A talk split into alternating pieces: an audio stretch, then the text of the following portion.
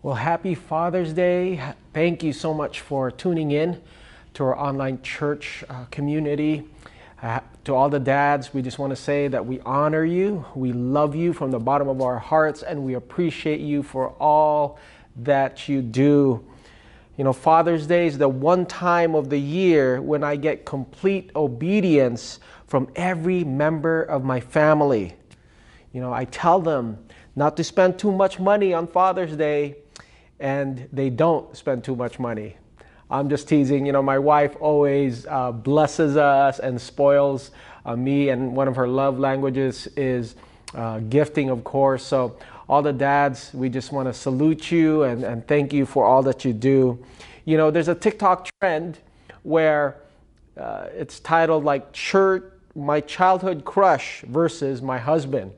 So they would have this music, you know, this girl be, or this wife would uh, have a selfie of herself, and they would have pictures of high school crushes, whether it's Zac Efron, Taylor Lautner, or if you grew up in the 90s, Mario Lopez with a Saved by the Bell. They even have Nelly the rapper, and they would have a split shot. Uh, these are the childhood crushes. Now they have pictures of their husband, and you know the husband it would be like he's acting all goofy. He has a receding hairline, like somebody else I know, right? They have dad bods. They're dressed in complete dad gear, you know, with uh, knee-high socks and a pair of New Balances, polo shirt tucked into some uh, uh, khaki shorts, and uh, it's pretty funny actually if you think about it. And you know, I was thinking about it of, you know childhood dads versus you know dads my actual dad. And um, when you think about childhood dads that we grew up with especially in the 90s and early 2000s dads are pictured like homer simpson peter griffin um, al bundy remember married with children?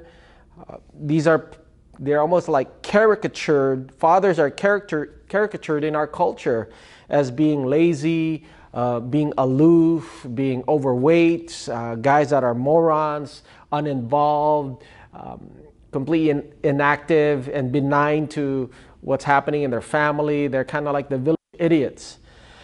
But we all know how important fathers are. I mean, even though we're overlooked, we're underappreciated, and oftentimes we've been mocked. I don't want to escalate things too quickly here, but you, you see the importance and the, how statistics reveal how involved fathers are and loving fathers, they greatly affect our society. In other words, if you look at the trend with if there's an active dad at home, how violent crimes, suicide rates, incarceration, mental illness, poverty, it all goes down as fatherhood involvement goes up. And so, all that to say, you guys, is that we love and appreciate all the dads.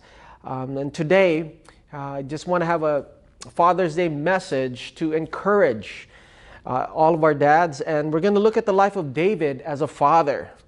We all uh, venerate, right? We all venerate David. We all refer to him as a man after God's own heart. He was a warrior, he was a worshiper.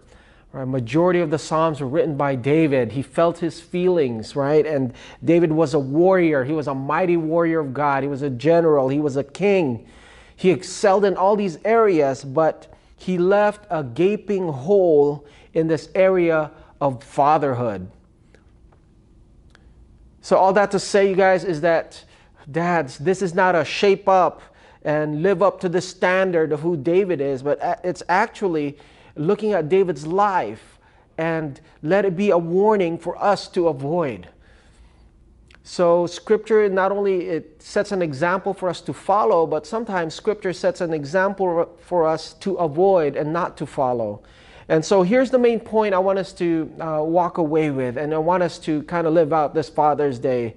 It's this a father's love is not expressed in permissiveness, but intentional discipline.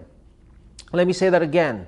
The love of a father or love itself actually is not expressed, it is not manifested in permissiveness or being passive, but A love is expressed in intentional discipline. That love is not neatly, tidily, it's not neatly tied up in a bow. That love is messy and love, it takes intentional getting our hands dirty to love someone and to be involved. And so let's look at our text and how David dealt with or not dealt with his uh, parenting and how he parented his kids. And we're going to look two examples. One is Amnon, and the other is Adonijah. So let's look at how he dealt with Amnon. In 2 Samuel chapter 13, verse 21, it says, When King David heard all these things, he was very angry. He was very angry. Why would, what was he angry about? Well, David was angry because Amnon, his son, really loved his half sister, uh, Tamar. So David had multiple wives. Amnon was to one wife, uh, Tamar was through another wife. And Amnon was sickly in love. He made himself sick because he not only loved, but he coveted and he desired and he lusted after his own half sister, uh, Tamar. And so he devised this plan to uh, get with her. So he, he, under the advice of one of his friends, a foolish friend, a bad friend, he said, Hey, pretend that you're sick and uh, tell your dad, David, oh, it, eh, tell your, my half sister, tell your daughter, Tamar, to give me food and feed me from her hand. And David got Tamar, asked him the request, and Tamar obliged, came to the room, and you know Tamar, uh, Amnon was pretending to be sick, and he forced himself. Um, he made advances upon Tamar, and Tamar vehemently opposed and rejected all his um, advances. But um, Tamar, uh, being a, a man, or Amnon rather, he forced himself upon her and he sexually assaulted her. And in first, Second Samuel chapter 13, verse 20, it says that um, Tamar, the daughter, because she was not a virgin anymore, she was left desolate in her brother Absalom's house, and she lived with shame, and she became the social pariah, and she became um, isolated from society. And when David heard that his very own son sexually, sexually assaulted his very own daughter, he was angry. And this is a natural reaction, and it is a noble reaction. And it seems like David gets off here that he is he appears blameless in this incident. He was, he was naturally frustrated, father, at his son's outrageous and evil behavior. But when David heard about it, he was angry, but there was no action. He did not do anything. However, you guys, there's more to the story because in several important and very, very early manuscripts of the Bible, mainly the Dead Sea Scrolls and the Septuagint. The Septuagint is the Greek version of the Old Testament, all right? We read an additional comment. You guys look at the text, there's a footnote. It says D on there. And what is the footnote? The footnote says this The Dead Sea Scroll and the Septuagint add, but he, meaning David, he would not punish his son Amnon because he loved him since he was his firstborn son. In short, David spoiled his son. He was afraid to confront his son about his be- behavior, and he suffered serious consequences because of it. You see, David, he diluted, he confused love with permissiveness. What was the main point? Main point is that a father's love is not expressed in permissiveness, but what? In discipline. He didn't correct his son Amnon. He didn't pull him aside. He didn't chastise him. He didn't rebuke him. He didn't even mention it. And it said earlier manuscripts, and David did this because he would not punish his son because he loved him. See, love is not permissive. Love is active. It is not passive. Love chooses, uh, 1 Corinthians 13, that love rejoices in the truth. Now, how come David didn't punish Amnon for his sin against Tamar? Um, there's some scholars who suggested a couple things. One is, one likely reason is that Amnon was David's son and that David had been guilty of sexual sexual sin himself. Remember with Bathsheba? And therefore, in the case of Amnon and Tamar, he felt like he was inadequate to judge. Like, oh, I did the same thing, and my son, very own son, went to the next generation. He sexually, sexually assaulted someone, so it's not really my place to judge. Another possible reason is that there was no witness to the crime. Remember Amnon's friend, Jonadab? He carefully orchestrated the crime to avoid the possibility of witnesses. And so there was nowhere to prove the crime according to Jewish law. So, so in any case, whatever the reasons were, it doesn't excuse the fact that David was passive. He was permissive, that he refused to discipline his son Amnon. You know what else? David also didn't confront and deal with his other son, Absalom. See, Absalom, full sister, is Tamar. See, David, he could have discipled, he could have shepherded, he could have parented Absalom and says, Hey, son, Absalom, I'll take care of this. You know what? You have to trust God. God is a is the avenger, and he will take care of it. He will take care of it. And because David, in two times, he was passive in dealing with Amnon, and he was passive in dealing with Absalom, his two sons, Absalom waited and schemed. And because his father didn't take action, Absalom took action and killed his own half brother Amnon. Now, before you think like I'm using an, an, obscure scripture passage to make a point, let's look at the whole counsel of God's word and let's reference another instance or example of David's permissiveness to another son, which is Adonijah. So, three. In 1 Kings chapter 1, verse 6, it says, His father, meaning David, had never rebuked him, Adonijah, by asking him, Why do you behave as you do? So, in three separate cases, we have exactly the same fault highlighted from David's parenting style. What was his parents, parenting style? He was passive, he was permissive, he did not discipline his children. In the case of Amnon, it was because he loved his son and he confused permissiveness with love. And since disciplining his son would cause him anger or sadness, David thought that this would show that he did not love him, so he was permissive instead. And in the case of Adonijah, the text literally reads David did not displease his son. David did not rebuke his son by asking him, What did you do? Why did you do this?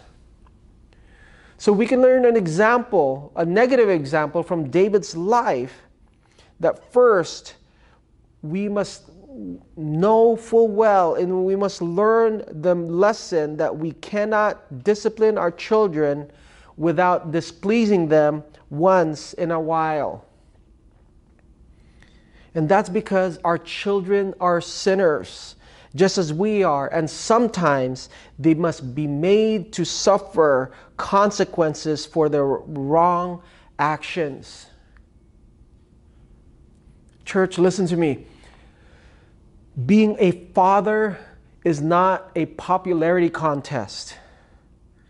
You see, there's a difference between being popular and being loved.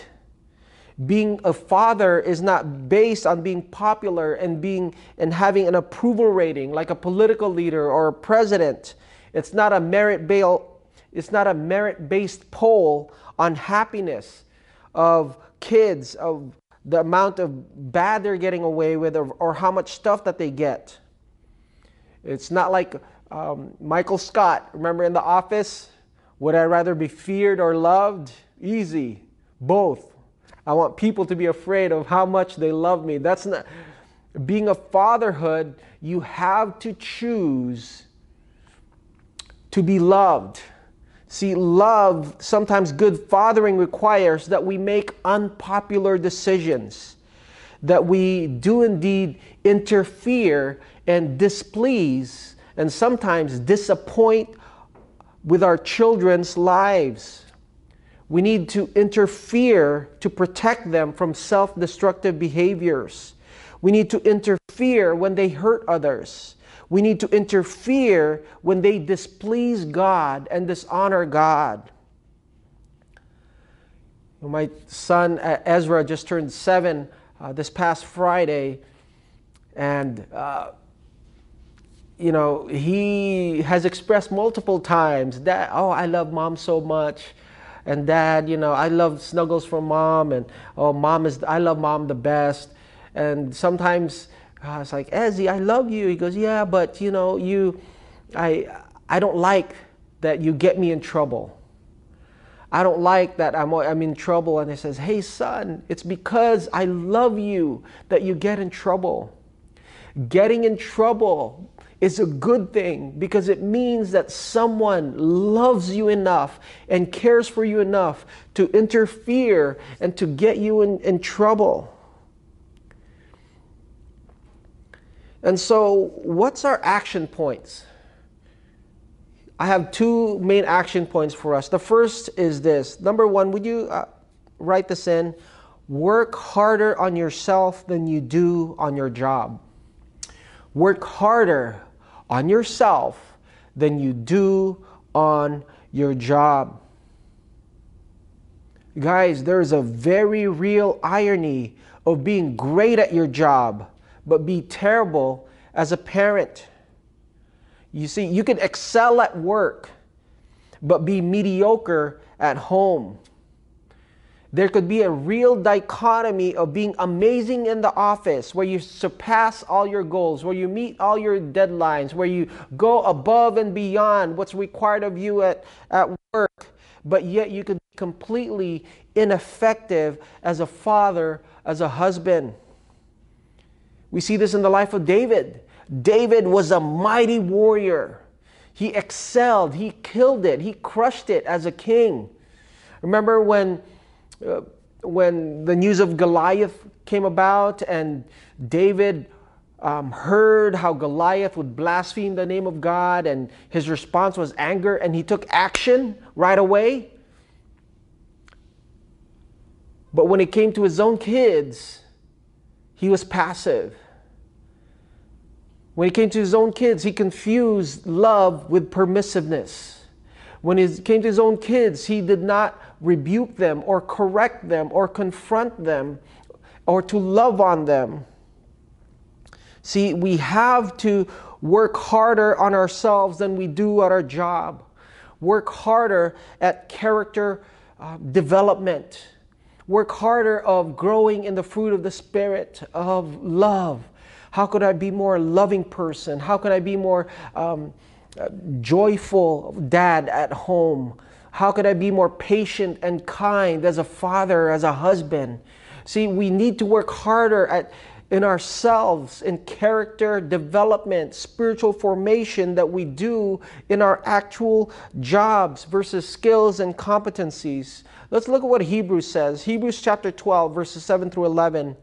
It says, endure hardship as discipline, God is treating you as His children. For what children are not disciplined by their father? If you are not disciplined and everyone undergoes discipline, then you are not legitimate, not true sons and daughters at all. Moreover, we have all had human fathers who disciplined us and we respected them for it. how much more should we submit to the Father of spirits and live? They disciplined us for a little while as they thought best, but God disciplines us for our good in order that we may share in his holiness. No discipline seems pleasant at the time, but painful. Later on, however, it produces a harvest of righteousness and peace for those who have been trained by it. Work hard.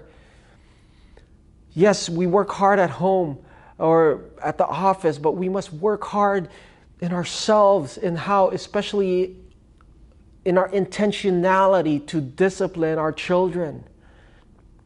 You know, it's easy for us men to put mostly all of our energy, all of our calories, all of our focus, all of our attention, or majority of our attention at work.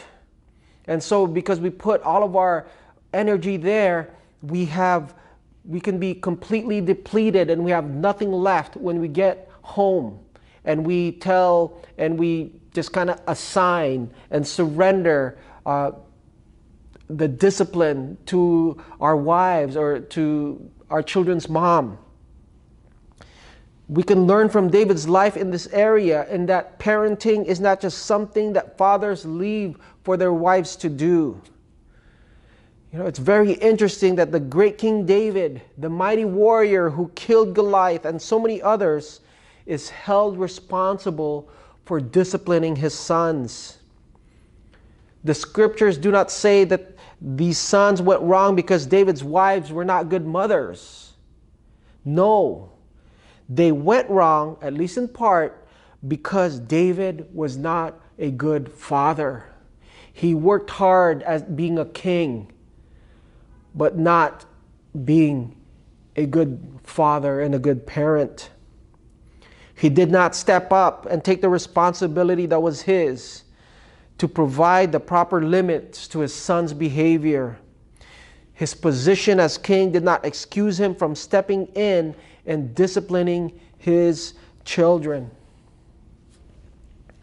You know, uh, my son, uh, Noah, he's homeschooled now. He'll be being freshman in Kaiser High School, but uh, he goes over to our neighbor's house and you know, we've been noticing that he comes 30 minutes late, 45 minutes late, an hour late, hour and a half late, sometimes two hours late. And there's a couple times where we miss dinner and, um, we, you know, it's like, oh, my phone's dead or uh, my phone ran out of battery. And so, anyways, it, it, it was like an ongoing pattern. And, you know, I just kind of let it slide. And I was like, oh, I'll just be gracious about it. Oh, I don't want to nitpick and, and, um, and split hairs and, and kind of nitpick where he's at if he's a couple minutes late and and so anyways uh, earlier this week he was he said you know I'll, I'll be back home at you know at 10:30 in the morning so you know he's I love my son he does a great job you know he cooks breakfast for my parents for Lolo and Lola. He cleaned up. He went on a two and a half mile run. He exercised. And I said hey before you go um, can be back by 10:30, but he ended up being late. And as I was preparing for this message, I realized that I started confusing a love with permissiveness or passiveness. So, you know, Renee calls me, hey, Noah was late uh, 30 minutes. I was like, I called Noah. I said, Noah, what's going on? It's like, well, you know, I tried to be early. You know, at 9:30, I'm like, okay, I got an hour and a half. Le- I got an hour left. 9:45, I looked at the time, and then 10 o'clock and 10:15, I was like, okay, I'm gonna help my friend out. You know, fix his guitar, and then I lost track of time, and I was 30 minutes late. I said, Noah, you know, we've been letting you slide, and you know what? Because you're late, you can't go back to your friend's house uh, today and um, you're going to have to come with me to the office. And for him, it was like the worst thing in the world to be in an air conditioned church office, to spend time with his dad and do devotions together. And so I picked him up. We, we, uh, he, he did his devotions and uh, during that time, I was like, "Hey, son, I love you." And you know, I had to wait that I didn't do it in anger, but I wanted to make sure that son, this is a life lesson. You can't, you can't be late. You know, let your yes be yes, let your no's be no's. When you grow up and you uh, go to school, you meet up, you have a, you meet with your boss, or you have an appointment, you have a meeting. You you can't just show up late and be haphazard about it. Like that, okay, okay, I learned, okay, promise. But I was like, okay, it's like, really, do I have to spend time with you? Like, yes, you got to. And it's like, and I told him, I'll be so glad to know that this hour and a half of excruciating time with your dad, that it, it's going to bring so much pain in your life that you wouldn't want to do it again. You see, um, during this time, I was preparing for this message, you know, preparing for the sabbatical, I'm taking care of my parents' medication. It's so easy to just um, be caught up in doing my job and working hard on my job instead of working hard on myself and and disciplining my son. And number two, we'll go ahead and close with this, is make the great joy of your life to have your kids love Jesus. Make the great joy of your life to have your kids love Jesus. And for this, we'll turn to 3 John chapter 1 verses 3 to 4. Verse 3 it says, "It gave me great joy when some believers came and testified about your faithfulness to the truth, telling how you continue to walk in it." So verse 3 he already has great joy. But verse 4, he explains it. I have no greater joy than to hear and to know that my children are walking in the truth. Now, this is the same John the Beloved who used to put his head on the chest of Jesus. John is the oldest living apostle during that time. John was a first-hand witness to the day of Pentecost where over 3,000 people got saved from one preaching by Peter. This is the same John who experienced Jesus feeding 5,000, who experienced Jesus walking on water, who saw Jesus healing the sick, who saw Jesus perform miracles. He saw and he fellowshipped with Jesus. He saw the highs of highs of ministry and doing having a great successful career and ministry. But for John, he said, I have no greater joy than to see that my spiritual children are walking in the truth. For him, this was the penultimate source of joy not in things that happen in ministry, not in the things that happen in the office, not the things that's happening in his career, but he says, I have no greater joy. And back then, he's, he's old, right? And so hindsight being 2020, when he looked at his life and the long life of fruitfulness and ministry and faithfulness that he has, he's like, man, I have no greater joy than to know that my kids, my children, are walking in the truth. From John the Beloved to where you're at, dads, what gives you great joy? What fills your tank? Is it if the Cowboys win the Super Bowl? Is it when your favorite baseball team wins the World Series? Is it when your uh, stocks are doing well? Is it uh, when your kids are excelling academically in school? Like what gives you joy, great joy? Well, John, who's seen it all, who's done it all, he experienced the highs and the highs. He's like, man, I have no greater joy than to see my kids, my children walking in the truth. You know, my very son Noah, um, last two weeks ago when we had Youth Sunday, and I was in the front, in the front row of the church for in person service, and I see him worshiping, playing the guitar. And I just started bawling, and my eyes started welling up with tears, and I started crying. I was like, man, this is I have no greater joy than to see my son, my children walking in the truth. When I think about my other son, Judah, following Jesus, not living in compromise, but living a life of integrity, inviting his friends to, to youth group, inviting his friends to church. He takes out different kids from youth group with his own money and, and pays for their lunch as a high school freshman so that he could build relationships and he could encourage them to walk with Jesus. When I think about my kindergartner, Ezra, who just turned seven, he invited he tells his classmates and his teachers about Jesus and how much Jesus loves them. In fact, we have a family now who started attending church because Ezra invited one of his classmates and told them about Jesus, and they said, "Oh, we we love Jesus too." And their parents reached out to us, and and now they they're in our small groups. They're connected. They're serving, and my son had a part in that and trust me, there's no guarantee that they will walk with them when they're older. But as of right now, like, I'm living the dream.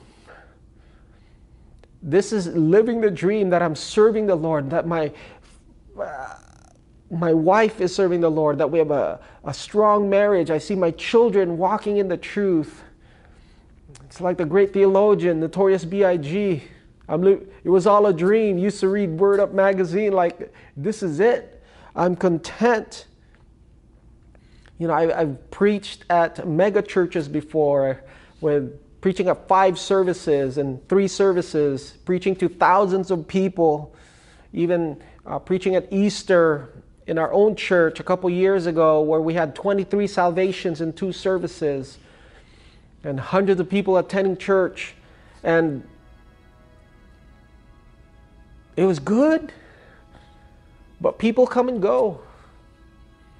You know, this church could always find another pastor, but my dad, but my children only have one dad, only have one father.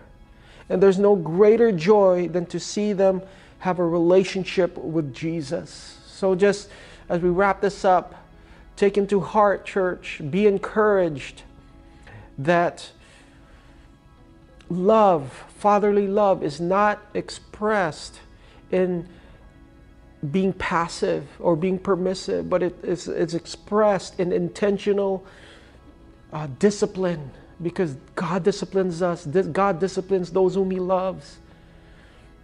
We work hard, work harder on yourself than you do at your job in spiritual formation and character development. And lastly, make um, the great joy, find the great joy of your life is that your children would follow Jesus. Amen. Let's go ahead and pray. So Father, we thank you for this morning.